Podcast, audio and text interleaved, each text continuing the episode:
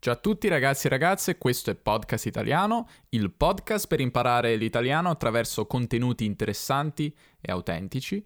Io mi chiamo Davide e oggi ho deciso di iniziare una, una nuova serie di livello avanzato, una serie che non so quanti episodi durerà, um, una serie che è incentrata sulla storia della lingua italiana, che secondo me è un, è un argomento abbastanza interessante se siete persone come me che, che si interessano a questi argomenti.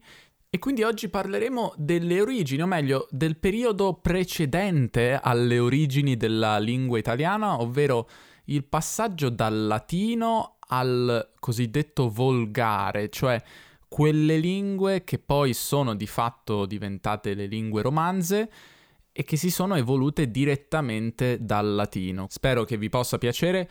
Non è un episodio a ruota libera oppure a braccio, come ho detto in passato, ormai forse conoscete questi termini. Non parlo a braccio, non parlo spontaneamente perché sarebbe, sarebbe troppo difficile per un episodio del genere. Quindi ho scritto un copione, ho scritto uno script che leggo. Spero che non sia troppo noioso, spero che sia abbastanza interessante il mio tono di voce che chiaramente cambia un po' quando leggo qualcosa di scritto rispetto a quando parlo in maniera più spontanea.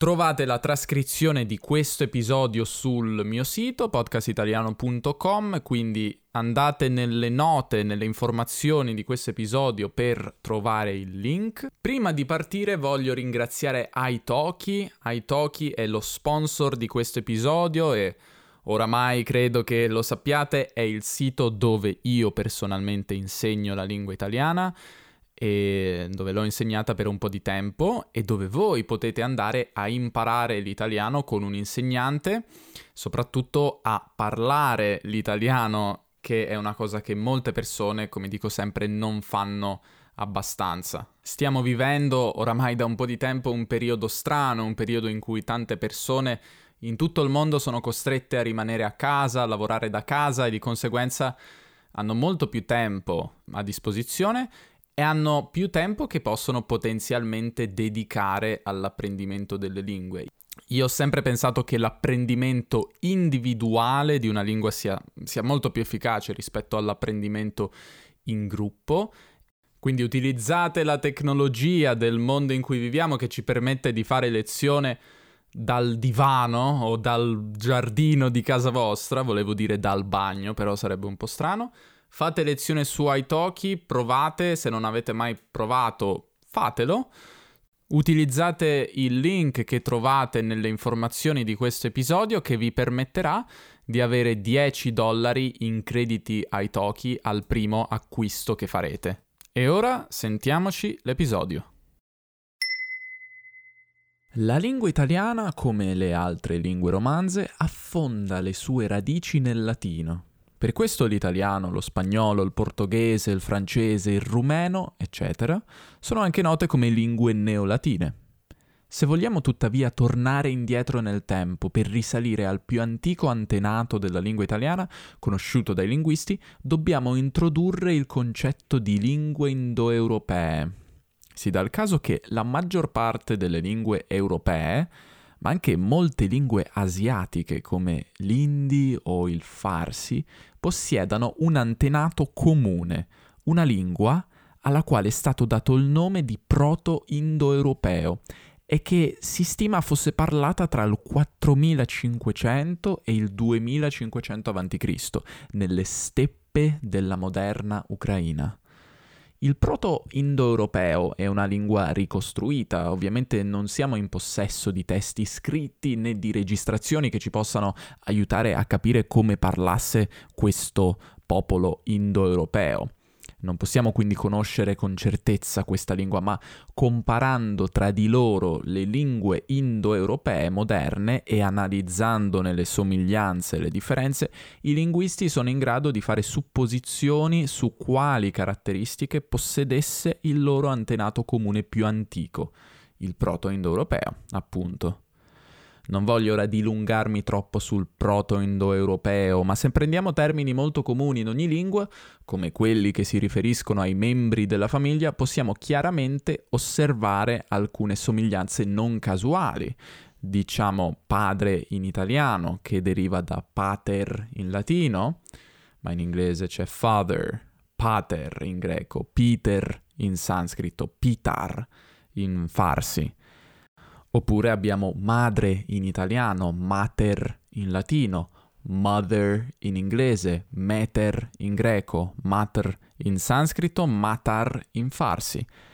All'interno della grande famiglia di lingue indoeuropee ci sono dieci rami principali, tra i quali le lingue germaniche, ramo che ha dato origine all'inglese e al tedesco, le lingue baltoslaviche da cui deriva per esempio il russo e le lingue italiche come il latino.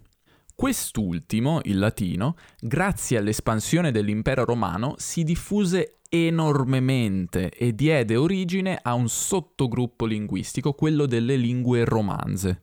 Riassumendo, la famiglia delle lingue indoeuropee si divide in dieci rami, uno di questi è il ramo delle lingue italiche, alle quali appartiene il latino, che ha dato origine al sottogruppo delle lingue romanze, tra cui il nostro amato italiano. Passiamo ora all'antenato più prossimo dell'italiano, ovvero il latino. Probabilmente avete una qualche familiarità con la storia dei romani che in un millennio sono passati da essere un popolo di contadini che abitavano nella regione del Lazio a creare un impero che nel momento di massima estensione occupava un territorio davvero vastissimo, pensate di circa 4,4 milioni di chilometri quadrati. L'espansione dell'impero romano ha portato con sé la diffusione del latino, che ha dato origine nei secoli alle lingue romanze. Oggi ben un miliardo e mezzo di persone in tutto il mondo, quindi circa il 20% degli abitanti della Terra, ha come lingua madre una lingua romanza. Ma come è avvenuto il passaggio da latino a lingue romanze? È importante operare una distinzione tra latino classico o letterario e latino volgare, ovvero il latino del cosiddetto volgo, il popolo. Il latino classico era la lingua colta, impiegata da letterati illustri come Cicerone, Catullo, Orazio, Virgilio, Seneca e, e molti altri di cui avete probabilmente sentito parlare. È una lingua molto ben conosciuta grazie all'enorme quantità di opere letterarie prodotte dalla cultura romana, libri di poesia, commedia, tragedia, satira, storia, retorica e chi più ne ha più ne mette. La letteratura latina è stata molto studiata nel corso dei secoli e ha permesso alla lingua latina classica di cristallizzarsi e giungere fino a noi sostanzialmente immutata nel lessico e nella grammatica. L'età classica, anche definita età d'oro della letteratura latina, coincide sostanzialmente con il primo secolo a.C. e metà del primo secolo d.C. Se quindi è ben chiaro in che cosa consista il latino classico, il termine latino volgare è invece molto meno univoco. Un primo significato di volgare indica il latino parlato dal popolo romano. È chiaro che la lingua parlata dai colti e dai letterati non fosse la stessa lingua parlata dalla popolazione comune, già ai tempi dei famosi scrittori latini. È naturale infatti pensare che l'esercito romano parlasse una lingua abbastanza differente dalla lingua di Cicerone o dei funzionari dello Stato. Anche oggi le lingue che conosciamo hanno varietà sociolinguistiche, ovvero modi diversi di essere parlate da classi sociali diverse. Ma con latino volgare si intende anche quella lingua, o meglio quel sistema di lingue, torneremo su questo tra un attimo, quasi esclusivamente orale e non scritta che discende dal latino e ha dato origine alle lingue romanze. Potremmo definirla proto-romanzo.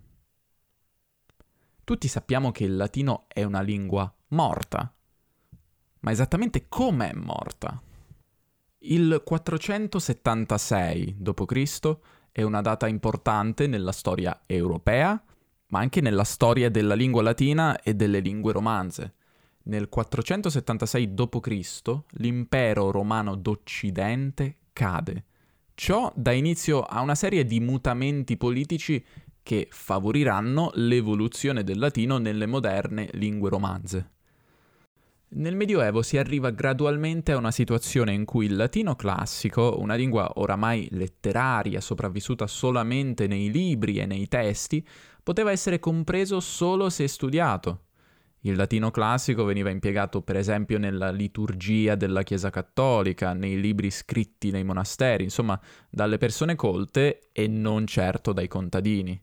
Dall'altro lato c'era il latino volgare, il latino se vogliamo vivo, evoluzione diretta del latino parlato dalla popolazione romana. È difficile se non impossibile stabilire quando esattamente il latino è morto e si è trasformato in volgare, perché si tratta di un processo di mutamento lento e graduale. Pensate alla vostra lingua oggi e 50 anni fa. Sicuramente ci sono alcune differenze, ma si tratta in linea di massima della stessa lingua. Però sono proprio queste differenze che nel corso dei secoli si accumulano e portano una lingua a mutare considerevolmente e diventare sempre meno intelligibile. I linguisti in ogni caso considerano indicativamente il periodo tra il VII e l'VIII secolo d.C. come il momento in cui la lingua latina diventò qualcosa di così diverso da quella dei tempi di Cicerone di Cesare da non potersi considerare più latino. Ho impiegato finora il termine latino volgare, ma è importante capire che si tratta in realtà di un'astrazione. Non esisteva un unico latino volgare, un'unica lingua standardizzata, bensì un insieme variegato di lingue parlate in territori distanti l'uno dall'altro e in epoche diverse. Importanti erano inoltre le differenze di tipo geografico. Il latino volgare era diverso in ogni area dell'enorme territorio che costituiva l'impero romano e risentiva dell'influenza di ciò che i linguisti chiamano sostrati linguistici. Un sostrato, ovvero substrato, lo strato che sta sotto, nel caso del latino volgare è costituito dalle lingue preesistenti al latino, quindi tutti quegli idiomi che in determinate aree erano già parlati prima che i romani portassero con sé il latino, il quale veniva diffuso e imposto dall'esercito romano nelle aree conquistate.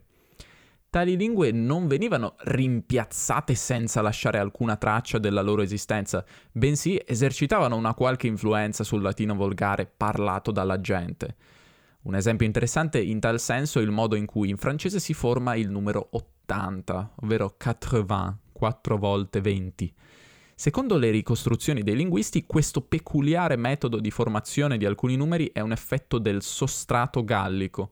Infatti, prima che i romani conquistassero la Gallia, la moderna Francia, la lingua parlata nel territorio era il gallico, una lingua indoeuropea ma appartenente a un altro ramo rispetto al latino, quello delle lingue celtiche.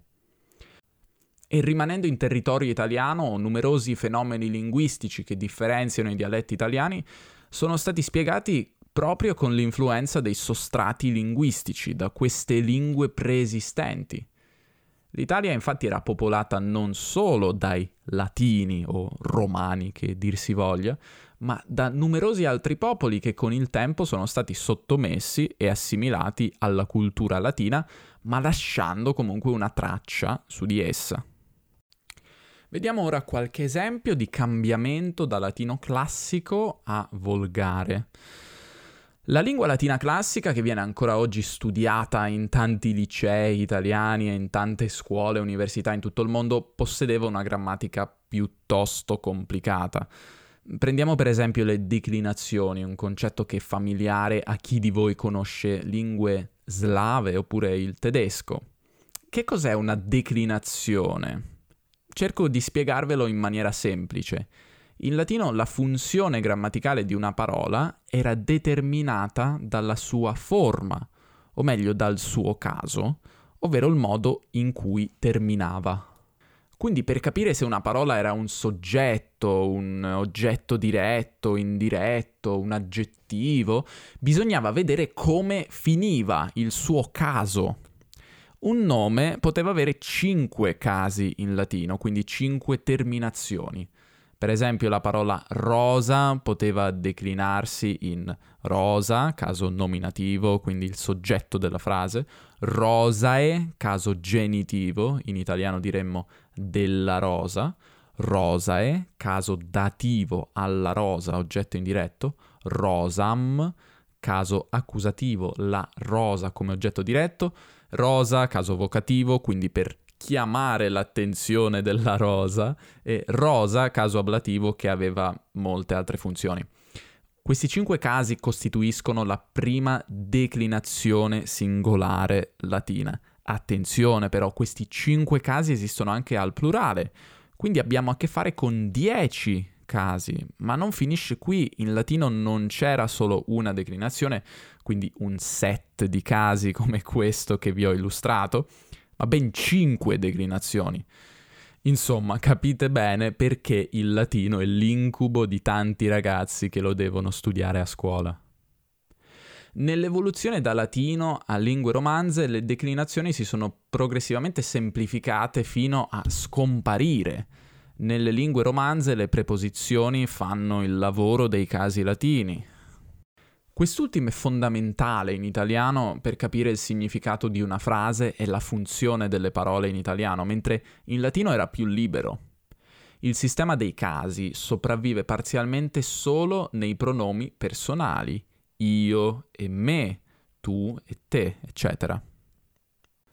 Anche il sistema dei verbi era piuttosto complesso in latino, i tempi verbali a livello di forme erano abbastanza diversi da quelli che conosciamo oggi nelle lingue romanze e più complessi.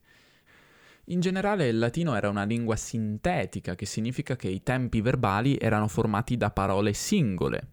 Le lingue romanze sono lingue analitiche, in quanto i tempi verbali sono spesso formati da più parole. Pensate a quanti tempi composti abbiamo in italiano. Ho detto, avevo mangiato, sono andato, avrei fatto, sia stato ma il latino era sintetico, come abbiamo già visto, anche per le declinazioni. Un nome latino spesso corrisponde a preposizione più nome in italiano. Rosae in latino significa della rosa in italiano. Un, un altro aspetto che mostra il passaggio da latino a volgare e poi lingue romanze è il lessico. Sono numerose le parole il cui significato nel corso dei secoli è mutato. Facciamo qualche esempio. In italiano oggi parliamo di testa per indicare la parte superiore del corpo, ma in latino si utilizzava la parola caput. In italiano caput esiste come capo, che non significa solo persona principale ehm, in un'organizzazione, ma è anche un sinonimo più letterario ed elegante di testa. A fianco alla parola caput in latino si cominciò ad utilizzare all'inizio scherzosamente la parola testam, che indicava un vaso di terracotta, un po' come oggi scherzosamente possiamo utilizzare la parola zucca o crapa per indicare in maniera scherzosa e colloquiale la testa. Pian piano però testa ha perso la sua connotazione ironica ed è diventata una parola neutra, mentre capo si usa un po' meno. Pensate anche alla parola casa. In latino questo termine indicava una casa rustica, una casa di campagna, mentre la parola neutra era domus. Questa ha originato parole come domestico, domicilio e anche duomo, che deriva direttamente da domus, intesa come domus dei, la casa di Dio. Se conosciamo molto bene il latino classico è perché la quantità di testi letterari che sono arrivati fino ai giorni nostri è davvero cospicua. È invece molto più difficile analizzare il latino volgare perché non siamo in possesso di molte testimonianze scritte, sia del latino volgare, inteso come latino parlato dalla popolazione romana, sia delle lingue che si sono venute a creare dopo la caduta dell'impero romano d'Occidente. Esiste tuttavia un documento che ci può dare qualche informazione sui cambiamenti che erano in atto nell'Alto Medioevo, l'Appendix Probi, appendice di Probo, un codice la cui datazione originaria è incerta ma è stimata intorno al III o IV secolo. L'Appendix Probi riportava una lista di 227 parole latine seguite dalla loro versione volgarizzata. Il suo autore, un grammatico di nome Probo, scrisse il documento a scopo didattico, ma anche al fine di censurare alcune grafie, ovvero modi di scrivere una parola, che riteneva errate. L'autore riporta la versione da lui ritenuta corretta, quindi quella latina, seguita dalla versione scorretta, il che ci fa capire che alcune parole avevano già iniziato a cambiare nella lingua parlata dal popolo. La lista per esempio riportava speculum, non speculum. In italiano questa parola è diventata specchio. Vetulus, non veclus. In italiano diciamo vecchio, anche se sopravvivono parole come vetusto. Columna, non colomna. In italiano diciamo colonna. Frigida, non fricda in italiano diciamo fredda o freddo, ma esiste anche la parola frigido. I cambiamenti sono tanti, di tipo grammaticale, lessicale, fonetico.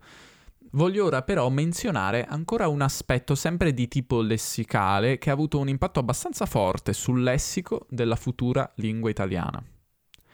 Forse non molte persone lo sanno, ma all'interno del lessico dell'italiano c'è un buon numero di parole che non hanno un'origine latina, bensì germanica.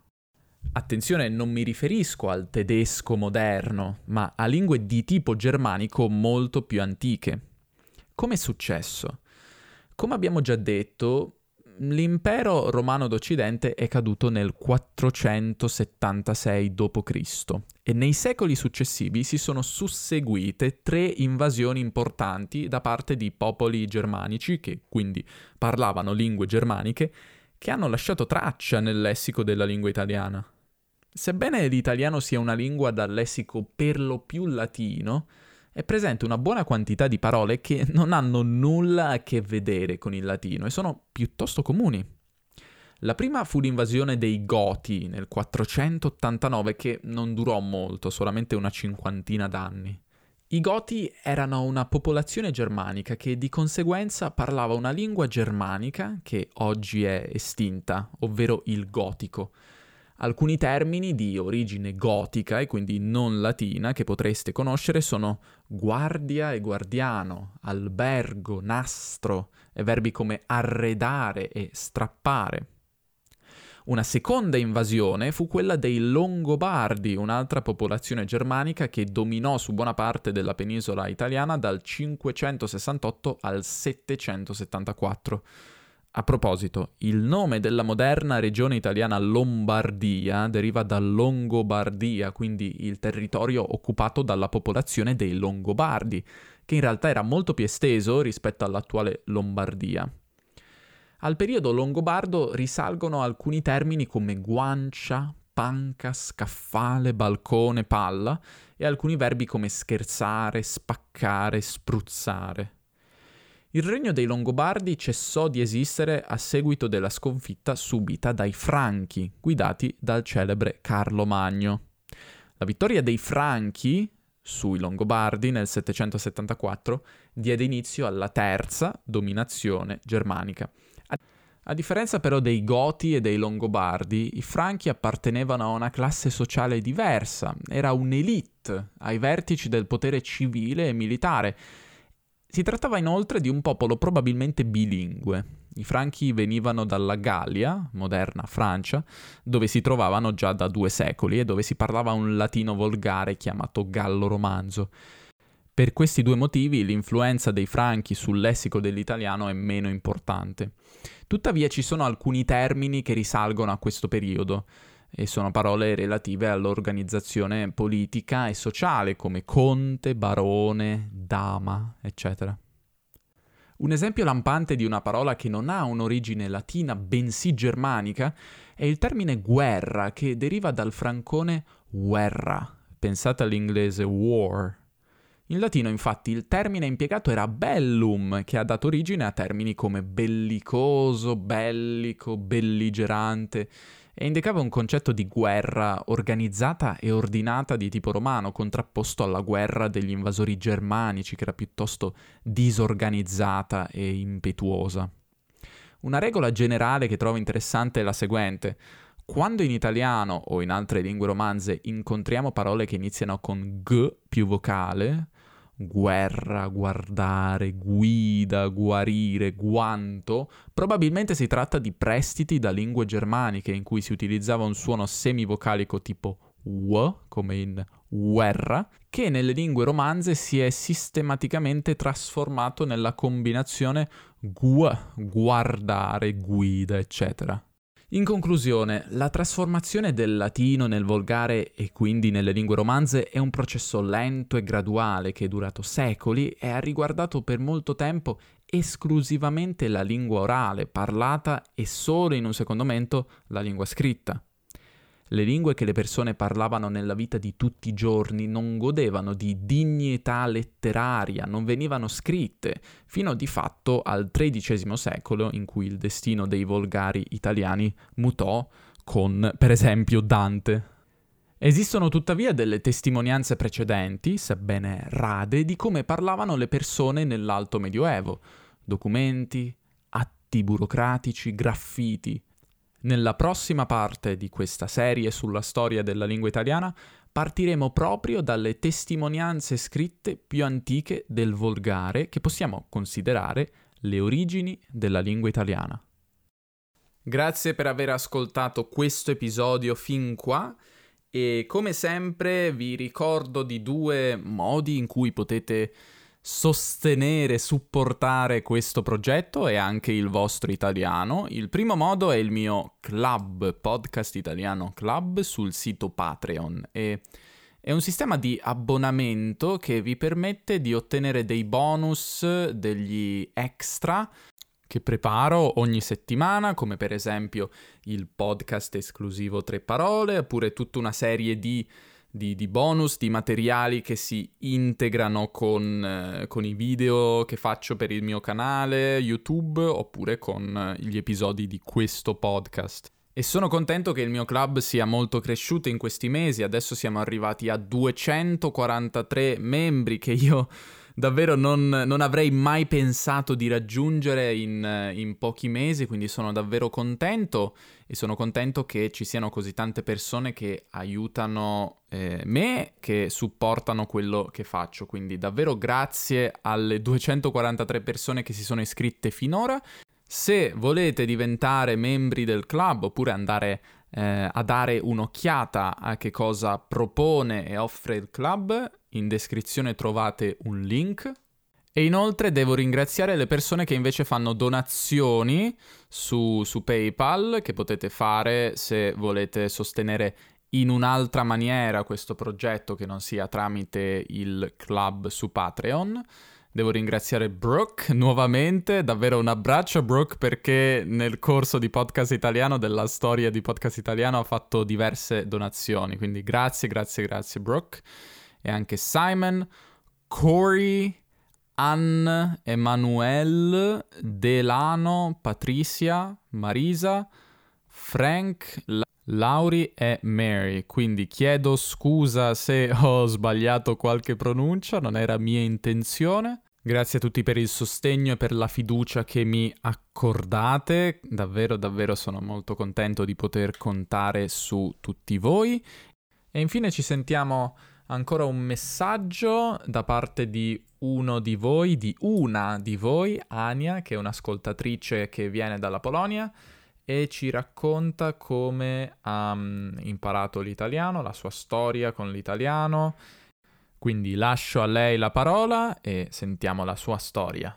Ciao Davide, mm, mi chiamo Ania e ho sentito che ti piacerebbe se qualcuno ti invitasse, uh, ti raccontasse la sua propria storia con l'apprendimento della lingua italiana e oggi ho deciso di farlo. Allora, mi chiamo Ania, come ho già menzionato prima, Um, ho 23 anni, e studio a Cracovia, cioè una città abbastanza grande in Polonia. E la mia storia con la lingua italiana è, se posso definirla così, è abbastanza particolare perché uh, uso spesso in questo caso l'espressione inglese, un'espressione in, uh, inglese love and hate relation. Um, ho iniziato eh, a studiare italiano al liceo. Eh, il mio primo anno era fantastico, cioè mi è piaciuto molto. Ho imparato tante cose e sì, era molto bene. Ma dopo purtroppo c'erano tante cose collegate con, con la scuola, con per esempio la matematica, la biologia eh, la lingua polacca e non avevo più tempo eh, per la lingua italiana. Eh, ho finito il liceo con il voto 3 dall'italiano, cioè molto molto male. Ero molto delusa, molto stanca e non volevo più studiare la lingua italiana. Dopo ho iniziato eh, l'università e ho deciso di studiare American Studies, ma purtroppo questo era un grande errore perché mm, questo era molto noioso, non interessante e non mi è piaciuto. Mm, e per questo motivo ho iniziato eh, a viaggiare mm, in Italia soprattutto perché eh, i voli cari erano con il Ryanair da Cracovia a Napoli, a Bologna, eh, a Roma. E mi è piaciuto molto, molto, molto questo. E dopo ho smesso di studiare American Studies e ho iniziato la lingua e la letteratura italiana. E questo ha cambiato tutto. Cioè, adesso sono al terzo anno e posso dire che questo viaggio era molto, molto faticoso eh, studio matto, come, come, avrebbe detto Leopardi, eh, ma veramente ho imparato tantissime cose. Uh, non solo collegate con so, la fonetica, la grammatica contrastiva, la grammatica storica, ma anche con la cultura, con la gente. Mm, ovviamente ho passato tantissime ore con i libri nella biblioteca, ma sì, ehm, ho imparato tanto. Eh, ho già lavorato due volte in Italia, una volta come au pair con i bambini, uh, la seconda volta in Sardegna con gli animali mm, e veramente sono delle esperienze più belle nella, della mia vita. E adesso sono quasi alla fine. Nel prossimo anno voglio provare qualcosa nuovo, mm, ma la lingua italiana sarà sempre una parte importante della mia vita, cioè io studio anche delle altre lingue, per esempio uh, il tedesco, um, il norvegese, l'inglese, ma la lingua italiana sarà sempre molto importante per me. E spero di essere sempre in grado di leggere qualche libro in italiano o guardare qualche film o per esempio ascoltare i tuoi podcast perché per me è un modo molto semplice, cioè su Spotify, um, ascoltare questi podcast e veramente avere il contatto molto eh, naturale con la lingua. Eh, per questo devo dire grazie e voglio dire grazie perché mm, questo era sempre ed è sempre perché li ascolto anche oggi eh, il grande aiuto perché i temi sono molto attuali, i temi sono molto interessanti e ci sono tantissime espressioni eh, molto utili nella vita quotidiana eh, sì, eh, mi piace molto ascolta- ascoltare eh, questo contenuto. Eh, sì, sarà, sarà tutto, penso che sia tutto e ovviamente so che io non ho uh, il livello molto alto della lingua italiana, ma se uno fa qualcosa che gli piace, secondo me questa è la cosa più importante. E per me parlare nella lingua italiana, anche se faccio gli sbagli, è una cosa che mi fa piacere e questo è importante per me. Allora, mh, mm, grazie per ascoltare la mia storia e sì, sarà tutto. Ciao, grazie. Grazie per la tua testimonianza, Ania, mi piace davvero la tua mentalità, ovvero che eh, non è importante la perfezione per te, ma è importante che ti piaccia, è importante divertirsi. Alla fine quella secondo me è la chiave delle persone che, eh, che poi imparano bene una lingua e parlano bene, cioè si divertono in primo luogo. Quella secondo me è la cosa più importante, l'ingrediente che non deve mancare. E comunque posso assicurarti che il tuo livello è davvero buono, quindi, quindi complimenti. E se anche voi, come Ania, volete mandarvi la vostra storia, potete eh, mandarmi un messaggio, mi raccontate come avete imparato l'italiano, mi potete raccontare come avete utilizzato e, e usate ancora adesso questo podcast, mi farebbe molto piacere e quindi aspetto i vostri messaggi. Grazie ancora per l'ascolto e ci vediamo, ci sentiamo nel prossimo episodio. Ciao ciao.